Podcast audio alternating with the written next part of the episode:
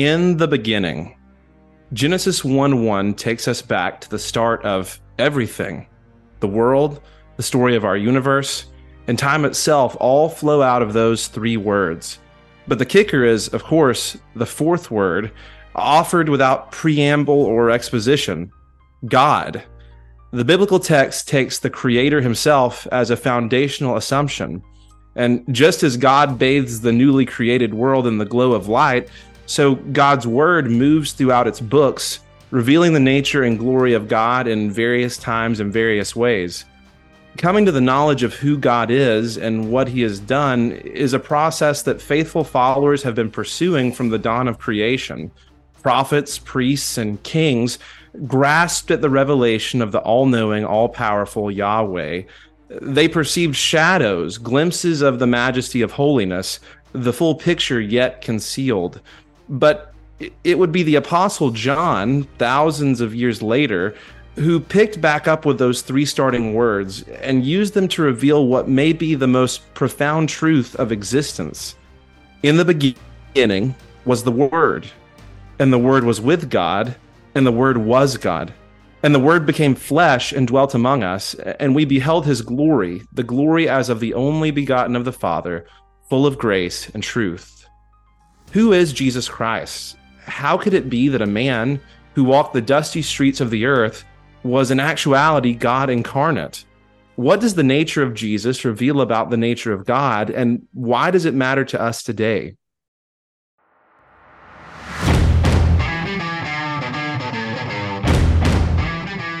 Welcome to Who Let the Dogma Out, where doctrine has dominion over all of life.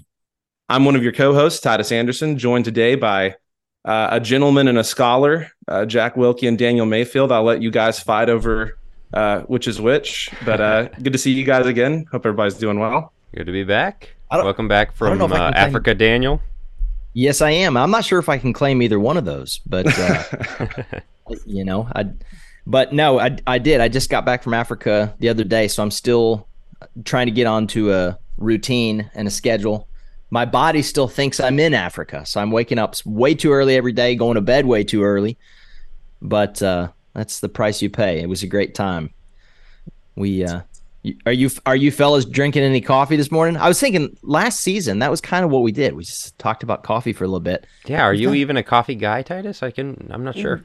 Yeah, no, I, I love coffee. So okay, we, I mean, you can't at, be on it if you're not. So that's well. so at home, we are the you know grind your own beans family. Okay. You know, so so that's home. You know, drip, grind your own beans family. At work, it's the Keurig. Oh. Right? And so we're done. We know we, we established how we feel about that. I believe. Sorry to we, Jacob on that one, but uh, the Keurig yeah. is little trash pods that that excrete trash.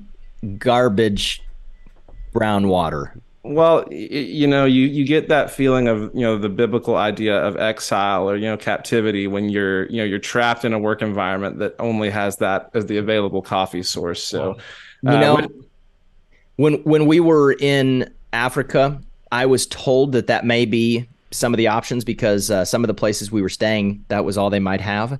And yet, I had beans, freshly uh, roasted beans from a plurality of locations through Malawi. We were in East Southern Africa. And uh, I had beans from all over Malawi that were grown right there. We ground them fresh every day and uh, just basically started the day with a French press full of coffee. I drank like two French presses a day, so it was awesome. That nice. sounds great. Nice. That sounds great. It was amazing. All right. So the deity of Christ, the humanity of Christ, the the essences of Christ is. I, am glad you brought this one up. Uh, this is one, as as you saw with Titus uh, reading it, is kind of an idea he brought to us and it's it's so underrated. I mean, we say all the time Jesus died for you, but he also lived for you. And like mm-hmm. it wasn't that he just had to be here for a certain set amount of time like all right, checked that box, now I can go to the cross. And and there's a reason he didn't like port down here as a fully grown human being, jump on the cross, die, come out of the grave and then go right back up.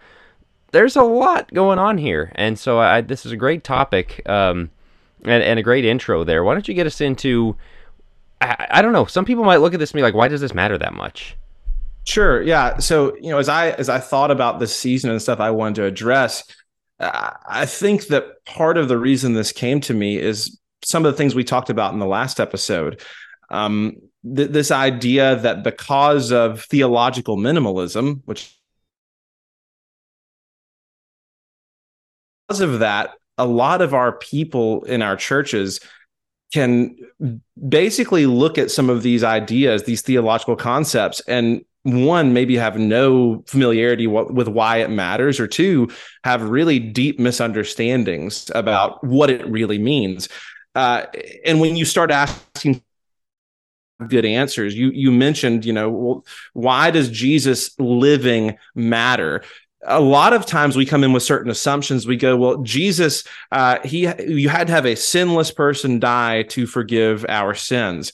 Well the question would then be so why didn't God command Mary and Joseph to make a little cross erected outside of the you know the the manger there and, and just crucify Jesus when he was a baby? I mean, he was obviously not a sinner in that stance, so why would that not work?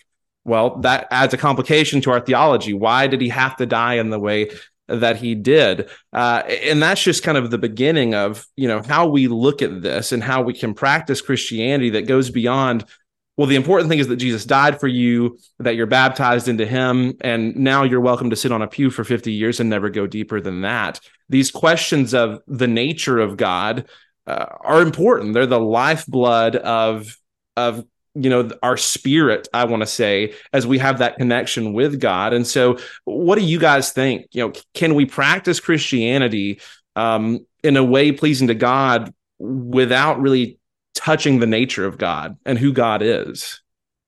No, it's it's impossible.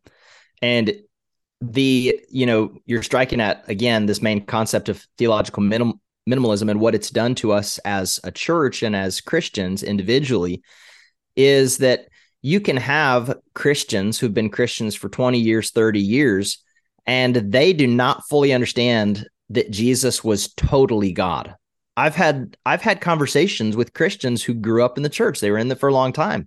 And when you say something like, "Hey, Jesus created the universe. He was the one who did it. He was the word by which the universe came into being." And they're like, "What? I didn't know that." And and we carry with us for so long ideas of Jesus that are similar to the Mormons or the Jehovah's Witnesses or a Muslim, not respecting the idea and the central truth that Jesus is totally and fully and completely God. And no, you cannot live a faithful Christian life if you do not hold Jesus into that position. I, and I'll say right at the start, you know, one of the symptoms I think that comes out of this is people that will say something like, hey, you can't talk directly to Jesus, you only talk to God or you can't sing to Jesus, you can't praise Jesus. This is a this is because there's a complete misunderstanding of the deity of Jesus. He's God. And of course you can sing to him. Of course you can talk to him. And not only that, but you ought to. And so um yeah, that's that's my take just to get us going. Jack, what do you think? With that uh, the son term really throws us off, right? I mean, and some people think that he really is like the son of God, you know, the descendant, the the offspring of God, and obviously that is one of the first heresies, right?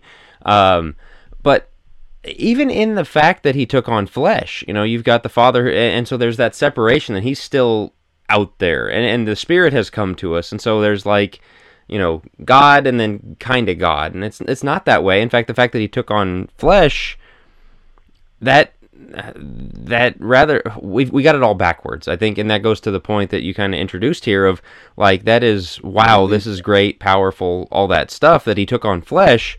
It's well as as the member of the god who took on flesh and became like us it, he almost we we lower him to our level. And man that's such a mistake. That reads the entire thing backwards and you go to philippians 2 and and hebrews and and these verses about emptying himself and and voluntarily choosing this, and even what he told Pilate, like, you're not killing me. I'm here because I present. I'm presenting myself to you.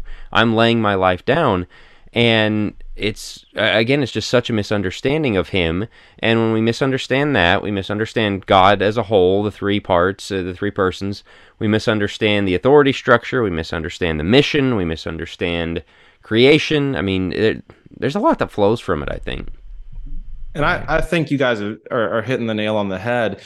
One thing that I've noted, especially as as members of the Church of Christ, members of churches of Christ, um, we are we are very distinct. Our, our teachings, the, the way that we approach things, is very distinct from a lot of people in the denominational world and we spend a lot of time focusing on uh, for instance well here here's how we stand apart from the baptists. Here's how we stand apart from the methodists and the the jehovah's witness. And we often you know throw these names out there and good and well i think as we talked about last week we need to make distinctives known. We need to let people know what we're about. But because of that sometimes we bury the lead on what are the distinctives of christianity? You know what what makes christianity different? You know well christianity makes me a better person. Christianity teaches me to be a moral person. Christianity uh, is just kind of the culture of the moment you know, whatever people think in their area and we forget these two pillars really of Christian theology. And because they are difficult, because they're mysterious in a way, uh, I think that we get away from that. But but what I'm referencing when I say the two pillars are uh, the triunity of God, that we serve a God that is three and one, and the dual nature of Jesus. Th- those are things that you only will find in true Christianity. And outside of them, no true Christianity exists. And that's why, again, I would make the distinction between saying, well, you know, a, a, Baptist, a Methodist, and a Jehovah's Witness are all sitting at the table. What can you say about it? I would say I have disagreements with all of them. And yet, the Jehovah's Witness who denies the deity of Christ, that puts them in a different basket than these other people over here. We're talking about a fundamentally different religion uh, if we're talking about a religion where Jesus is not God. And I think right. again that that pillar um, it does doesn't invalidate all the other things that we talk about, but it has to be there for the foundation to be uh, holding as it should.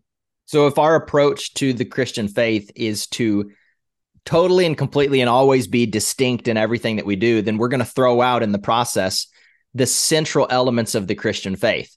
And then all we're left with is sort of these tangential out, outer, maybe a couple doctrinal points. And you're left with, again, just this shell rather than the essence out of which everything that's outside of it comes into existence.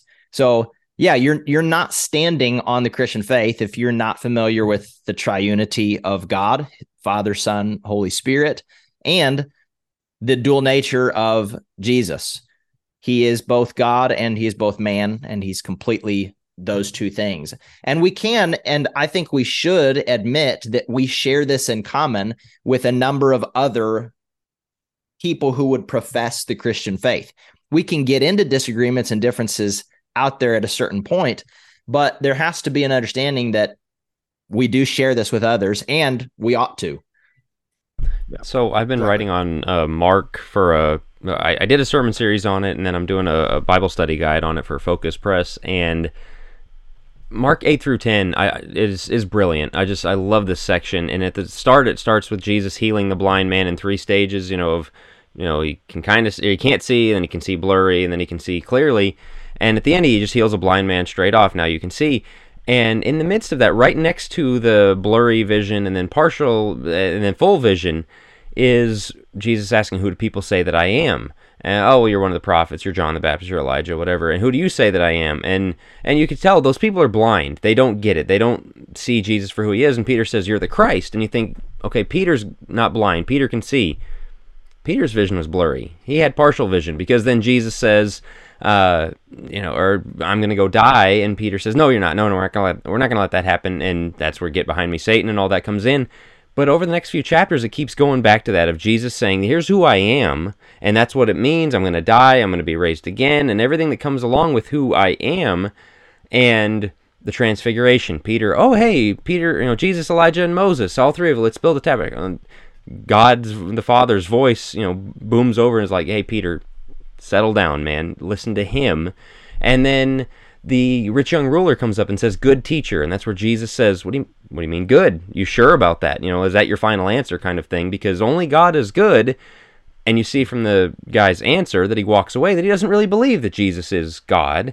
And and so these are the practical implications. What Peter was doing there, denying cross bearing. What the rich young ruler was doing is denying listening to Jesus because it's kind of that, that classic thing. If he's just a good teacher, you can kind of pick and choose.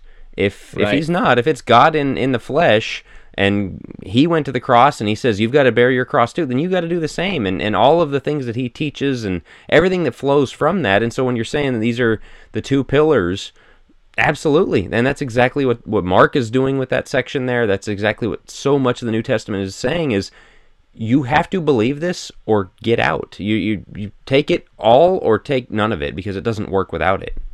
And you can you can make the statement. You can say all the right things in this regard. So you can say, "Yeah, I believe Jesus is the Son of God," and you we would say this is an important confession.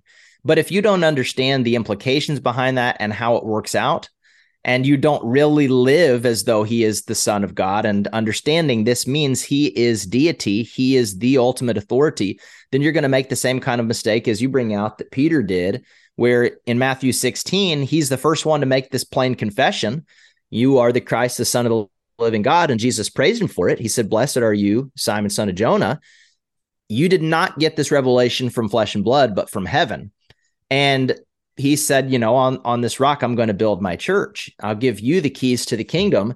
And immediately after this, Jesus goes on to say, here's what I'm going to do. Now that you recognize I'm son of God, here's what I'm going to do. I'm going to go to Calvary and I'm going to die. And Peter says, Far be it from you, Lord. We will never let this happen. And Jesus had to say, Get behind me, Satan, because Peter made the right statement, but not knowing what the implication of that is, Jesus gets to call all the shots. Then you walk away thinking you have some level of authority in how this Christianity plays out. How many people today, not really understanding or believing in the deity of Jesus, are sort of letting him be their homeboy or something less than this, where he's just a good buddy that they hang with. But as soon as they have a disagreement, they part ways. He is God, and that's everything. Exactly. You're exactly right. It, it it it sets the expectations on the relationship depending on how you understand him. And and then it leaves open the door for once we understand that who he is in that relationship that he then calls us friends, that he calls us brothers. That then takes on its true meaning under the understanding of everything else. And so I, I think you hit the nail on the head That's there. That was that that was perfect. Um, so as we talk about this, I I do want to bring up this kind of at the forefront and say there's a reason why it's easier to talk about baptism, for instance, than the nature of Jesus. These the things that we're going to talk about in this episode are just inherently mysterious they are not fully comprehensible to the human mind and that really discourages some people i've i've noted and i don't hold any, a grudge against anyone for this when i've taught on the trinity and these type of things i've had people come to me after bible classes and say i'm discouraged I don't know that I can ever fully grasp this. I, I, don't know that I can fully understand this. And to that, I say two two sides of the coin are on one hand, good. You don't want to serve a God that you can fully comprehend. You don't want God to be easy to read, totally within the grasp of the human imagination, because then he becomes a God that anyone could have come up with. Anybody could fabricate that God. And so, on one hand, good. but on the other hand, God has chosen to reveal himself to us this way. Uh, he's chosen to reveal Jesus to us in this way, which we know undoubtedly is the best way to do it. It's the way that God has done it, it's who he is. And so while it's never fully comprehensible, it is comprehensible.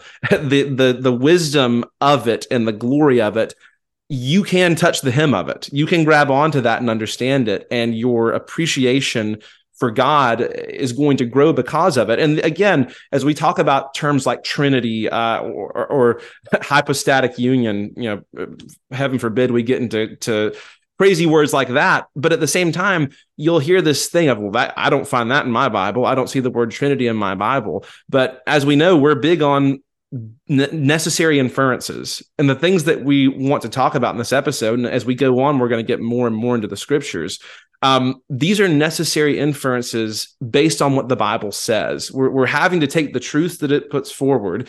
And sometimes it's going to look like well we know it says a is true and we know that it says b is true about the nature of jesus. They must both be true. Now how do we talk about that in a way that rings true to both of those statements without treading into the waters of heresy. Um, and that's something again that I, I, don't think that our generation within the church is necessarily trained to do well because of again theological minimalism, a, shallow uh, pool of knowledge, and so anything that we can do to move in the right direction and help people get a little bit of that, even if we have to acknowledge that what we're saying is baby talk. As we talk about this, we aren't truly describing the nature of God as he is in his infinite majesty because if we did you would see all three of our heads explode on camera. Mm. So it's baby talk insofar as he is infinitely above us, and yet he's on the level, he condescends the level that we can speak about him in a way that's true. This truly is how God is, even if it's on a finite understanding level. So my so, five-year-old, she was four at the time. It was, it was months ago. She uh, was going to bed, and I'm trying to get her to go to sleep. And, and you, you need to go to bed, go lay down, whatever.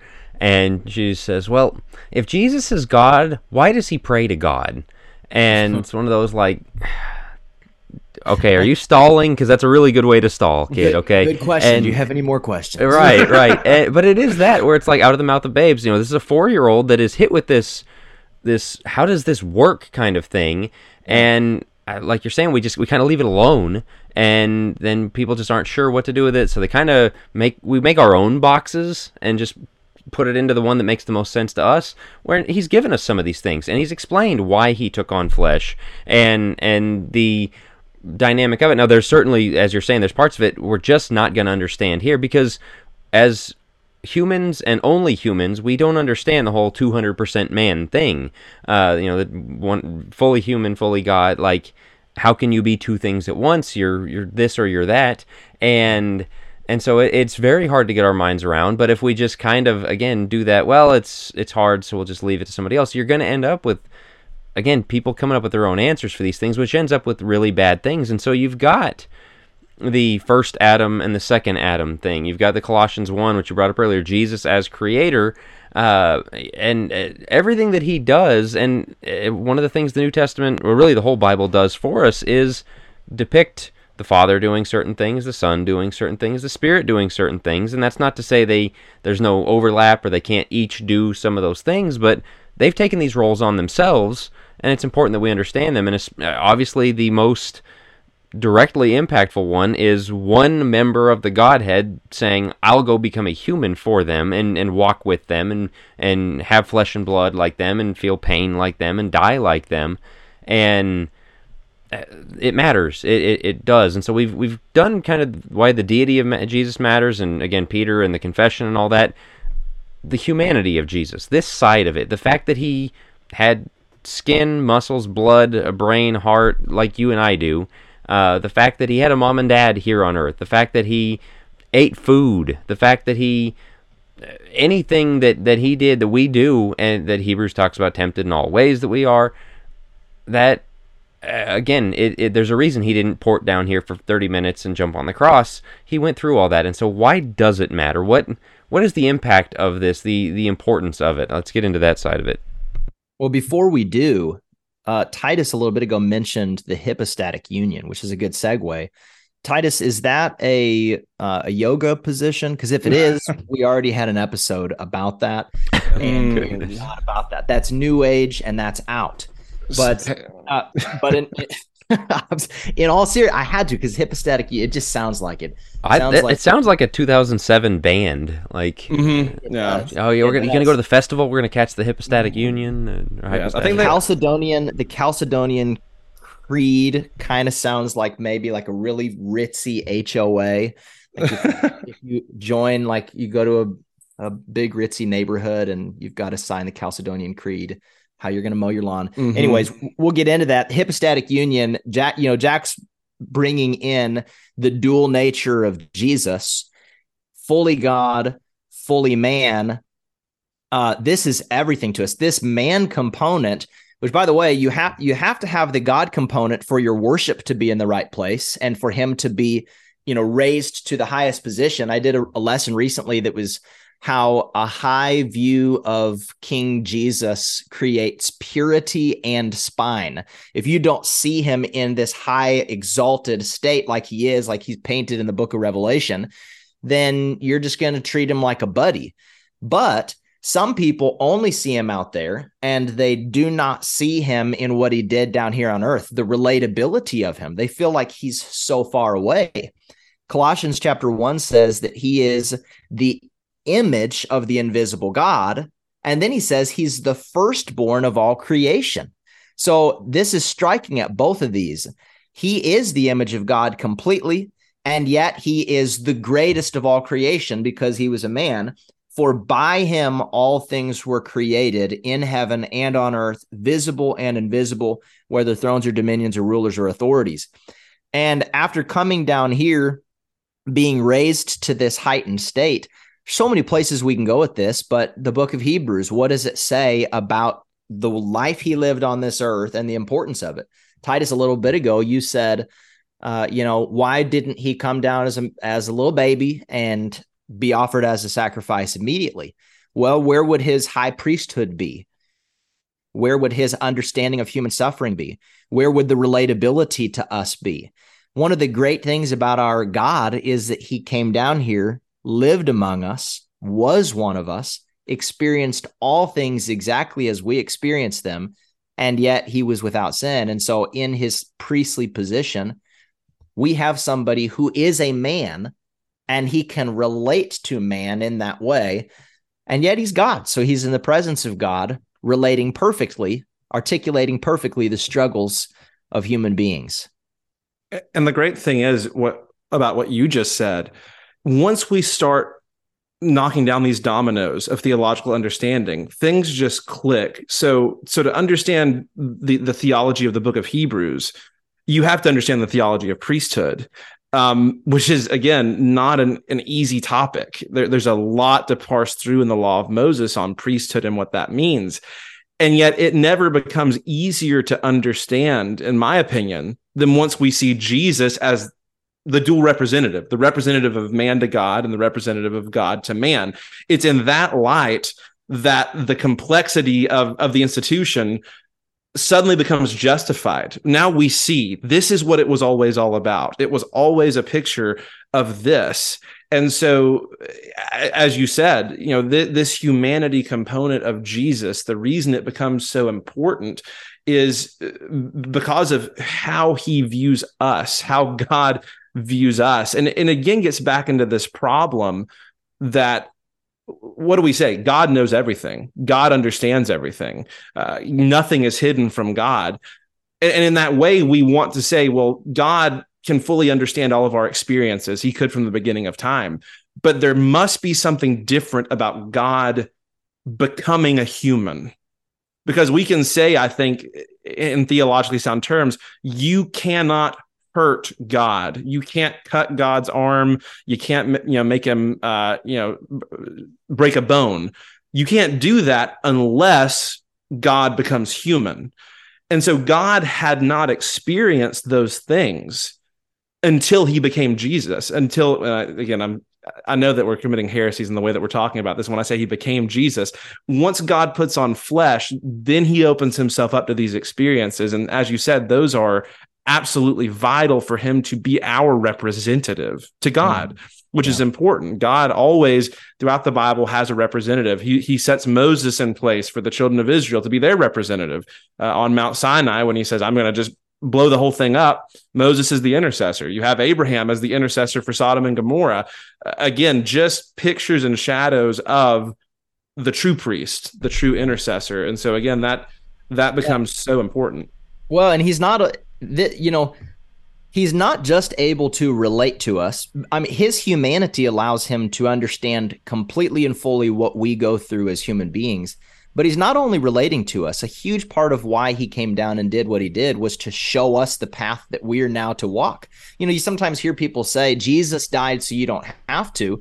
And the truth is, Jesus died to show you how you must also die. Mm-hmm. If God is out there in space and I can't see him and I have no idea how to attain to him on a practical level, well, he comes down and he's a man and he shows me practically every day how to eat, how to drink, where to go, what to do with my body. Now I have an example. You know, Hebrews does say that he was uh, uh, our basically the founder and the perfecter of our faith. He is the pioneer. He's the trailblazer. He showed us the path that we are to walk.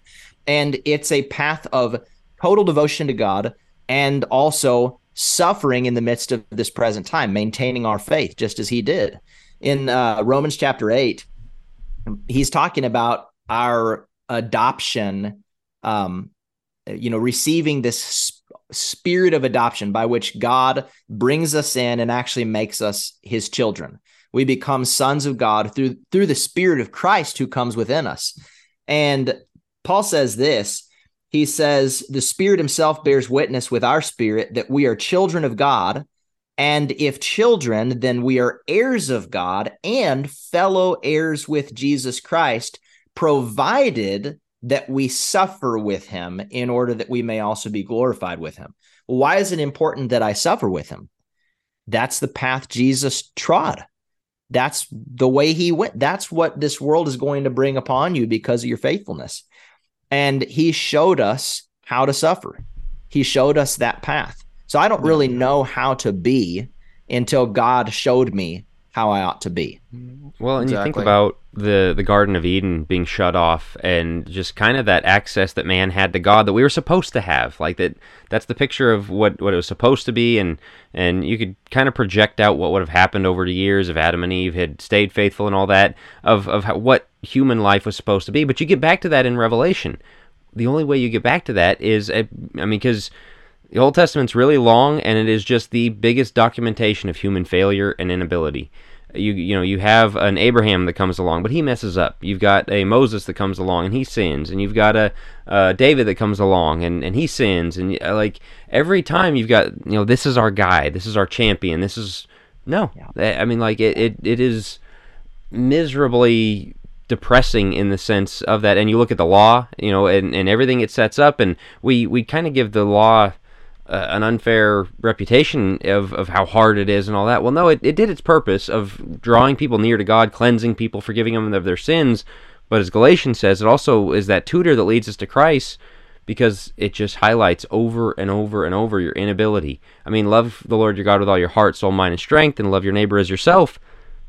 Every single day we violate that. And so the idea of getting back through the cherub into the garden, right uh, up to God, just not possible. And then you look at the tabernacle and the atonement and the blood and the high priests and eh, I mean everything that that had to happen for people to even come near to God. And then a certain amount got to go a little bit closer, and then one guy got to go right up to God one time. Eh, I mean, like that that's depressing. When you when you look at we started off with we could walk with him in the garden. He was right there with us. We can't get back to that. In fact, we've we've got the structure where you can't even come near the mountain until you do certain things. And then you've got God saying, I'll come down the mountain, I'll come out of the garden, I'll become one of you, I'll walk among you, I'll go through all of the garbage that you that sin has brought on you, these the, this curse that you've brought on yourself, I'll take it on and I'll, I'll beat it for you. I'll, I will defeat this for you um, by suffering, by dying, by by rising again, by everything that he did. It's mm-hmm. so powerful, and and again, you see the Bible coming full circle. Man with God at the tree of life, forever and ever it's incredible. It's such a beautiful story when you view it holistically that way. But the the pillar, as as Titus said at the start, is the humanity of Jesus. Is Him making that leap for us because we can't jump that canyon ourselves. Exactly, and and that's why again. You you said it so beautifully there because what we're getting at when we ask, well, why does it matter that Jesus was a human, or or or you know when we ask that question, or what does it mean that Jesus was a human? The question we ultimately come about around to is, what does it mean that we're human? What does it mean to be a human? And you know, I my mind goes to Psalm eight, which is picked up in the book of Hebrews, which paints this picture of you know, God, why in the world do you care about mankind? When I behold, you know, the heavens and I look at your glory, why do you care about man? And yet you've crowned him with glory. You've you've made him for a little while lower than the angels, and yet you've put all things under his feet. And and again, if we read the Bible well, we should see the vocation of man has always been dominion. We've always had this mandate from God. This mm-hmm. is what I want you to be. And uh, I think it's so profound. One of my favorite passages, and again, uh, I guess it's one that someone could accuse you of reading too much into. But after Pilate scourges and beats Jesus with an inch of his life, he brings him up before the crowd and says, Behold the man, behold man. And what's amazing is it goes beyond just saying, Behold this guy, the one standing before us. He is what humanity was always supposed to be. Mm-hmm. He's he's fulfilling what we were always supposed to do.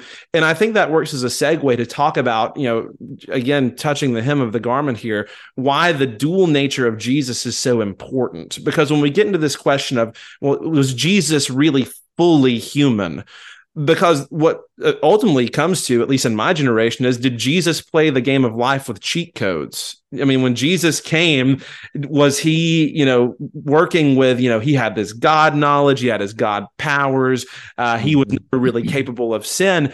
And, and it becomes important again when you look at the way that people have formulated this over the last 2000 years it becomes apparent no jesus must have been 100% fully human. To have any sort of weakness, which the book of Hebrews says that he did, he had to be mm-hmm. fully human. Uh, I've heard it compared to, and again, there's this thought out there of you know well jesus is kind of like you take the human the human nature and you take the divine nature and you mix them together kind of like putting a drop of ink in a bottle of water the problem with that is if we take the human nature it's like putting a drop of ink in the ocean uh, the ocean of divinity and so, hmm. you know, if we were to take Jesus's human nature and say, well, he was human, but he used these cheat codes. And so it wasn't really that hard for him to live a perfect life. Suddenly we have to ask the question of, well, how valuable is that sacrifice really? How valuable is a sacrifice if if Jesus was never even capable of being tempted, if he was never capable of experiencing weariness and hunger and and sickness, these things?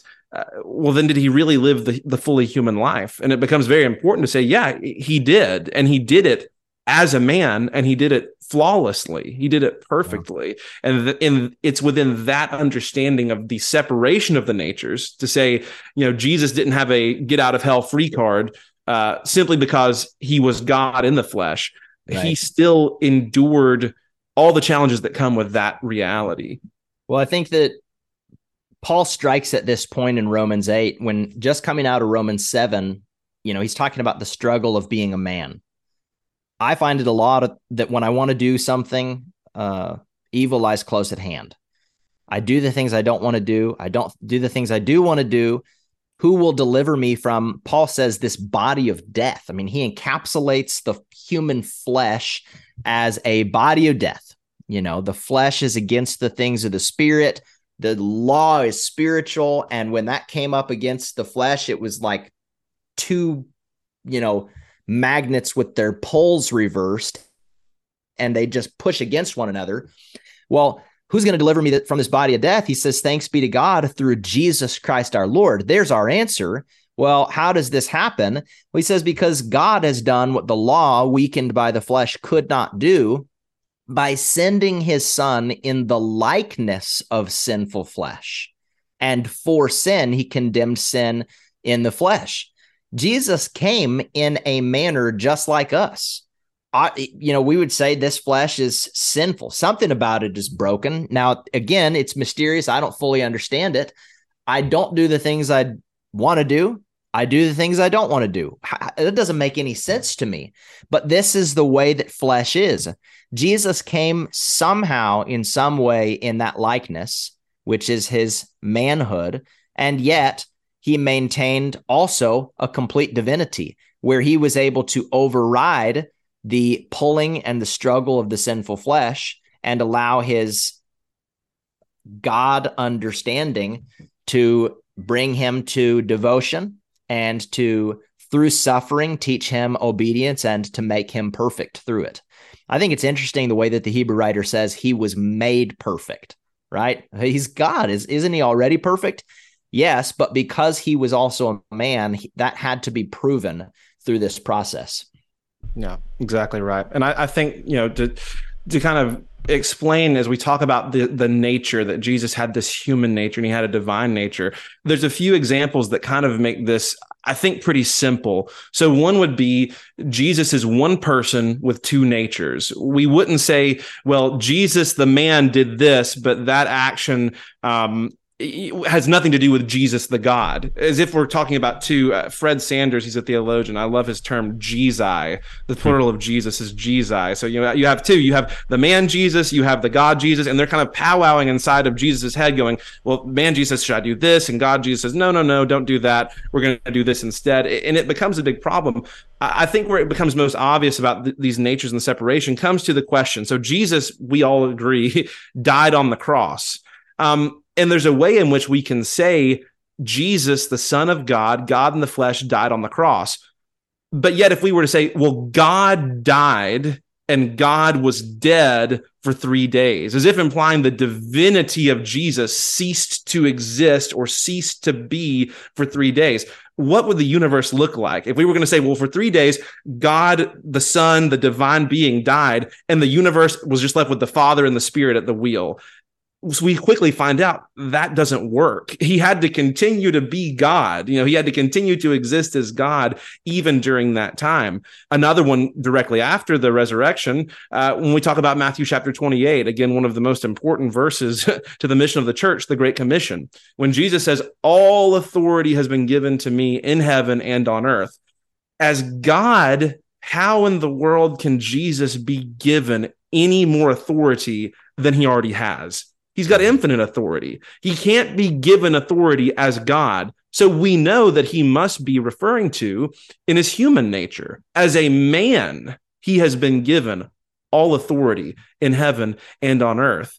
And outside of that separation of understanding, we can't make sense of it. And we start attributing things and, and, creating a God who can get better, a God who can become more powerful, a God that can become more knowledgeable. And as soon as we cross that bridge, suddenly we're into territory of well how great is this god anyway if he can be getting better? That that raises a really interesting discussion about the ascension the the, the post ascension christ right? I mean, they saw him raise up in bodily form into the sky and i think we just kind of assume that like he then transdimensionally hopped into the, the spiritual realm and and that's where he'll be forevermore except he'll come back eh, maybe take on flesh again for a few minutes and and be bodily and then back into the spiritual dimension and all that I think he still has a body. I, th- like this is not this is this is part of it. And Philippians three uses the term the body of his glory. That that was something he earned. That that there is this eternal body, and that First Corinthians fifteen we're going to have bodies like him, and uh, it, it, it's it's a very another one of these concepts that's very hard to get your uh, you're gonna throw the objection out, I know, but the flesh and blood cannot enter the kingdom of heaven, Jack. Don't you? don't you understand? Flesh is bad. Flesh yeah. is bad, and that that's you know we, we had the Gnosticism episode last time where we we really have that of you know Jesus kind of throwing on the skin suit and like okay I'll go through this like this is he's redeeming the body here as well. There's a reason he exactly because as Titus is saying, Jesus didn't that side of Jesus didn't die. Uh, you know that the, the the deity of Jesus didn't die. That part didn't need to be resurrected. The part that needed to be resurrected was the body that he took on. Why right. does it matter? Be, there's a value to it, right? There's there's something very important. And so you used right. a, a, phrase earlier, Titus, that's really important. All of this is he was you know teaching us is redefining what it means to be human, right? And that's where it's talking about the new Adam. Is this is our hope is to get to be human in the way that he was human after his and I mean some really cool stuff happened after his resurrection, right? I mean he's like teleporting and he's doing all all flying up in the air. I, I don't know what what all is going to come with that and I don't want to speculate or mm-hmm. make it weird, but uh, when we are raised again to mm-hmm. the body of his glory, a body that's that's the promise that's made there in Philippians 3. Right. Uh, you know that that's why Jesus becoming a human matters so much and, and what it projects for our own future that we can't separate these things and it's not just we'll be disembodied with wings floating playing harps on the clouds forever and ever. Right. In yep. In um so Roman I've been in Romans forever, so my mind is kind of always going here. But Jack, you brought out a really important term, which is Jesus is redeeming the body. Jesus is buying back every single thing that was lost with Adam. When God made Adam and he made paradise and he made the creation, he made the physical world, he made the body, it says God looked at it and said, This is very good. There was nothing wrong with it. The design was perfect. It was, it perfectly represented the glory of God. Man represented the image of God. And this is how God made us to be. To be a human is to have a body. God didn't intend that that would just be taken from us. And to be a human in eternity means that there will be a body. But that had to be purchased, it had to be bought back. Romans chapter 5, Paul's point is look, let's compare these two Adams. You got the first Adam and you got the second Adam, the man Jesus. And everything that Adam broke, Jesus fixes. Adam brought sin, Jesus brought righteousness. Adam brought a curse, Jesus brought a gift. Adam brought death, Jesus brought life. If you go over into uh, the book of Revelation, Jesus is sitting on his throne and he says, Behold, I am making all things new. And this is right in the context of a new heavens and a new earth and looking forwards to this future day where, yes, there is going to be uh, some kind of body. In Romans 8, Paul brings out something that's huge. And, you know, the way I think of this is when Adam sinned, the what was the first thing that died? Was it a spirit or is his was it his body? Well, the first thing that died was the spirit. You know, in the day you eat of this, you're going to die. Well, once the spirit is dead, then the body dies sometime later. Paul makes the point. He says this is why everybody dies because everybody sins. You know, this this leads to this. But if spiritual death brought physical death, then if God's going to fix this, then the thing he has to fix first is the spirit. And in Romans 8, Paul makes this amazing argument that the Holy Spirit gives life to your spirit right now. And if he has done that, it says he will give life to your mortal bodies in the same way that the spirit raised Jesus from the dead. Yes. He's looking forward. So he's, and Paul makes the same point over in 1 Corinthians 15. He says, look, Jesus Christ is the first fruits, the resurrection of the body from the grave being brought up to glory. That's going to, uh, that's the first fruits, meaning the later fruits are going to look just like it. And I know you get some pushback. This is even, you know, we talked last week about you know some of the areas where we draw lines of fellowship you know we're talking about creedal um, supposed creeds this is one of those that some people in the brotherhood are going to say look you're out if you believe in you know a future body um, you're you're out if you think that the body has anything um, in paradise but jesus did jesus was raised up with a body his body was glorified and Paul says he was the first fruits. And the thing that I often ask people is okay, do you believe in the resurrection? Yes. Why? Well, because Jesus was resurrected. He says the same thing's going to happen to us. So God raised Jesus' body. His body went up into heaven. He's going to do the same thing with you. And yet somehow we jump from God's going to raise the body and then wherever we go, he's just going to obliterate the body. And then it's going to have nothing to do with what goes on afterwards. How does that make any sense? if Jesus yeah. is coming to, you know, to raise us from the dead, he's going to take our body in the grave and raise it up and then bring us somewhere where that body means nothing. It just doesn't make sense. So Jesus is paving this road for us. And uh, we just got to trust in that path that he left for us and everything you guys are saying that's and i think maybe i don't know about you guys but as you study the bible and in recent years when some of this stuff really comes to the surface because it comes to the surface when you study the, the text and take it seriously um, some light bulbs start going off some some natural things start happening and, and one of those things again goes back to um, I remember as I was learning some of this about the resurrection, really digging, you know, when Jesus goes to Bethany after Lazarus dies, and he says, you know, don't worry, Martha, your brother will rise again. And Martha says, uh, I know he'll rise again in the resurrection on the last day. And Jesus kind of looks at her and says, Do you think that's just going to happen by itself? Like, do you think that's just naturally where we're headed?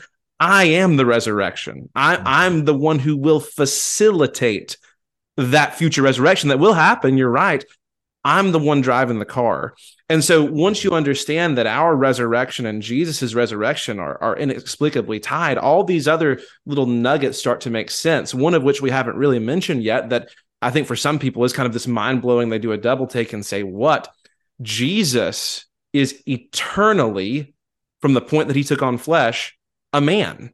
Um, you know, when Paul in, in 1 Timothy chapter 2 and verse 5, he says, For there is one God, and there's one mediator between God and men, the man Christ Jesus. Where was Jesus when Paul wrote that? He was sitting on the throne of heaven. He says he is a man even now. Again, he's glorified man, he's God and man, and yet that humanity hasn't been resorbed. And, and I think when we Jack mentioned this this thought in the brotherhood that I've heard of kind of Jesus jettisoning his body like a space shuttle as he transdimensionally ascended into heaven. What you think is, well, Jesus was God. There was a point in time where he became a man, and there was a point in time where he stopped being a man. Uh, Mhm. that's simply unbiblical. The biblical text goes in the complete opposite direction. Um, Right. and and to me, the most comforting part of it, and maybe the most helpful, practical part for the way that people understand this is so often we we talk a lot in the church about physical versus spiritual, uh, which I think from the get go kind of colors people's perceptions in a certain way. I think worldly or fleshly versus spiritual is a much more helpful distinction.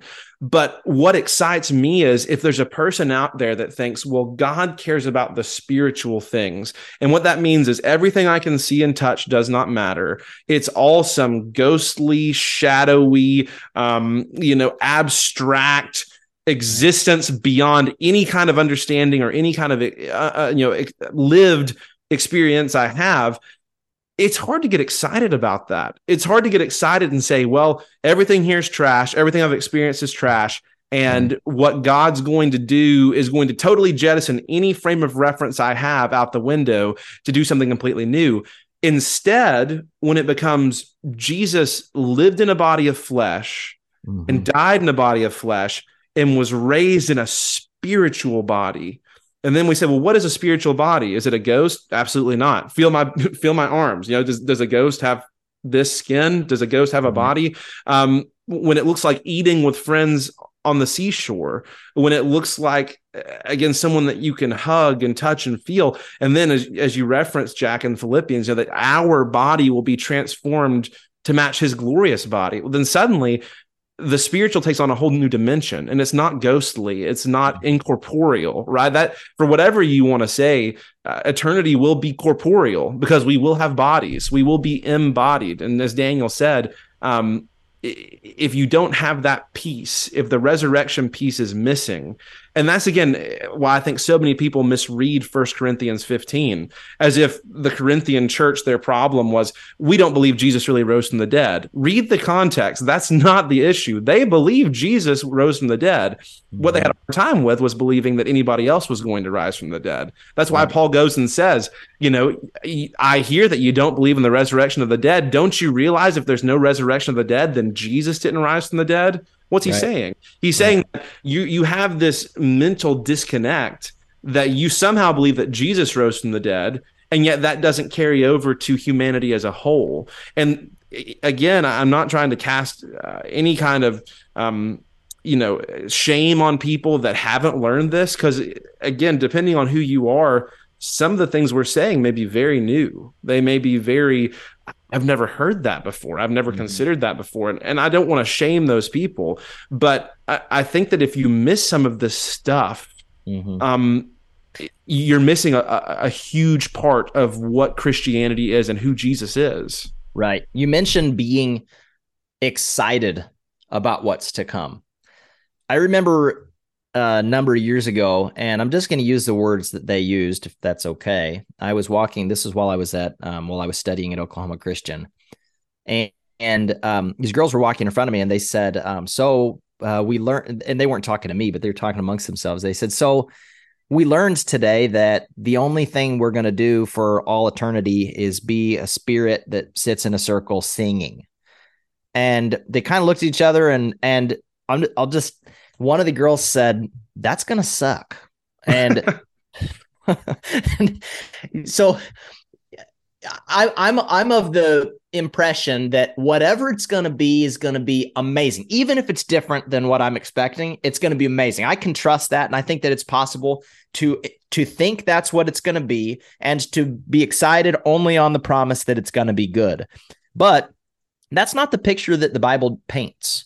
The Bible does picture the Bible does paint a picture that we can get excited about, and it follows what Jesus did. Again, Jesus coming down to correct everything that went wrong. We somehow have a memory within us, though we were not in the garden. We somehow have a memory of what was supposed to be. This is why everybody, when they look at death, they say it shouldn't be this way. When they look at cursed ground and thorns and thistles, they say it shouldn't be this way. Well, where are you getting that frame of reference? Because somehow that still is maintained within the human person. This isn't how it's supposed to be. Jesus came and he corrected it, and he's correcting it for everything. Jesus coming in the body is correcting everything that was broken in the body, including this physical world. Paul in uh, Romans 8 again, you know, he's talking about this present creation. And he says that uh, the creation itself, and this stands in contrast to human beings because he makes the point. He says, not only the creation, but we ourselves. So we're not talking about the same thing. We're talking about everything created. He says, the creation waits with eager longing for the revealing of the sons of God, which goes back to the previous verse where he says, you know, um, there's going to be a glory that will be revealed to us. He's talking about our our resurrection, but he says the creation itself is waiting for the resurrection. Why? Because the creation was subjected to futility, not willingly, but because of him who subjected it in hope. When God cursed the world and you know made childbirth painful and put thorns in the ground and made the sun a lot hotter than it was supposed to be, he did that in hope what kind of what does that mean? It means there was something positive that it was looking forward to. It says, in hope that the creation itself will be set free from its bondage to corruption and it will obtain the freedom of the glory of the children of God. So he's saying everything that broke, Jesus is fixing it. And it's interesting to me that he bookends this discussion on the creation with talking about the resurrection of Jesus. That's hmm. what is bringing this about. Jesus becoming a man allowed him to fix all of this. And his resurrection stands on both ends of that. I think all of this, and I mentioned this earlier, is man, we get Jesus died for you, right? We understand that, you know, your baptism and washed in the blood and all of that. A lot of this, what we're talking about, of that it's not going to be some floating, playing harp, singing in a circle forever, is what Jesus rose for you means, and and that that has current implications of what it means to live now under the the life that Jesus has given us, but also what eternity is going to be. And so uh, we also need that Jesus lived for you, which we've talked a little bit about. And when you understand all three of those, it puts everything into contrast perfectly. If he lived for you, he died for you, he rose again for you. And we over spiritualize heaven, and so we don't get the he rose for you. We over spiritualize life on earth, so we don't get the he lived for you. And we we had an episode on pietism in the first season of how many Christians just go, "Oh, Jesus doesn't care about that. Jesus doesn't care about this world and those things." And man, the economy is really tough right now. I mean, there is a lot of financial stress on a lot of people, and there's kind of this mindset. Maybe nobody will come straight out and say, "But well, Jesus doesn't care about that. You're going to go to heaven. It's all going to be fixed when you die anyway."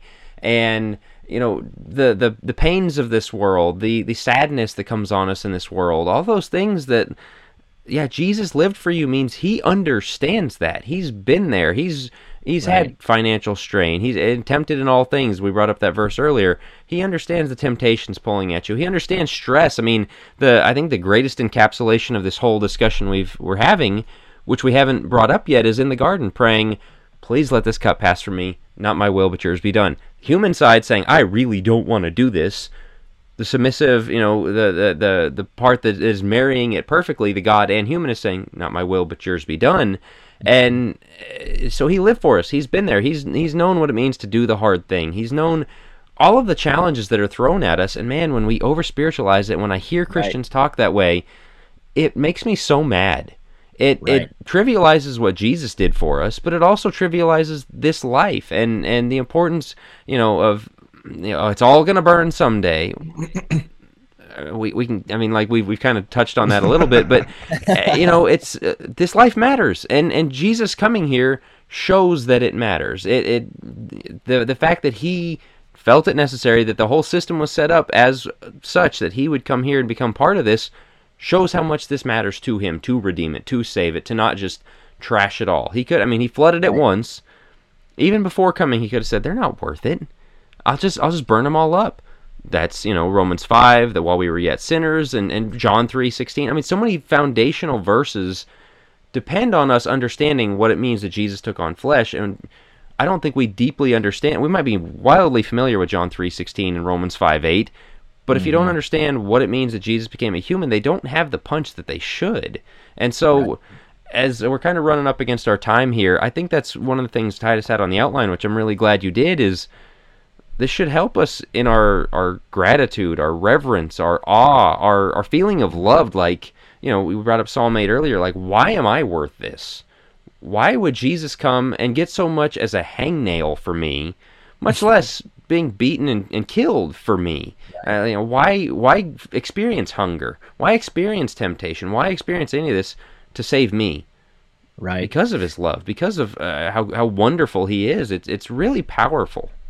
Right. As as we're drawn to a close, I want to hit I want to strike on that point one more time about, you know, and I Titus, I don't think this is was going to be on either one of our minds to uh initially have a discussion on Jesus dual nature, but I'm really glad that we did because Christians do need this encouragement. And Jack, you bring out the point about Jesus living for us and he's able to live for us because he came down here and he experienced it.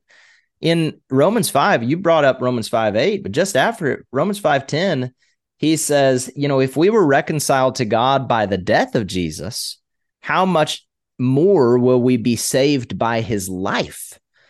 Because what's he doing? He is right now still a man living for you. And he makes the case over in Romans uh, 8 that what he's doing as the man at the right hand of God is he is interceding for you. His life, he didn't go to heaven to retire and to sit down and be done.